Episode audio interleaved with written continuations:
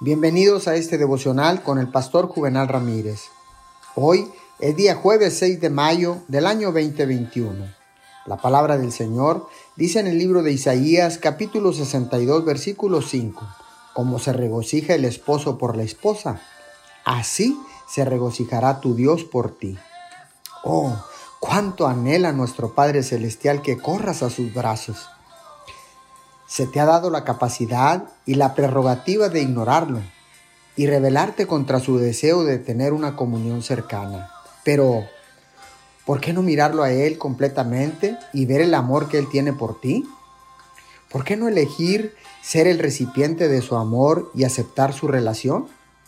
Tal vez te resistas creer que Dios te acepta plenamente porque tienes miedo de perder algún día su aceptación y su amor.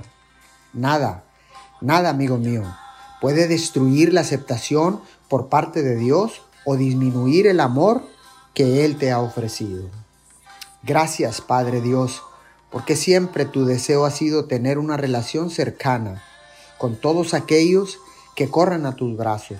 Gracias en el nombre de Jesús. Amén y amén.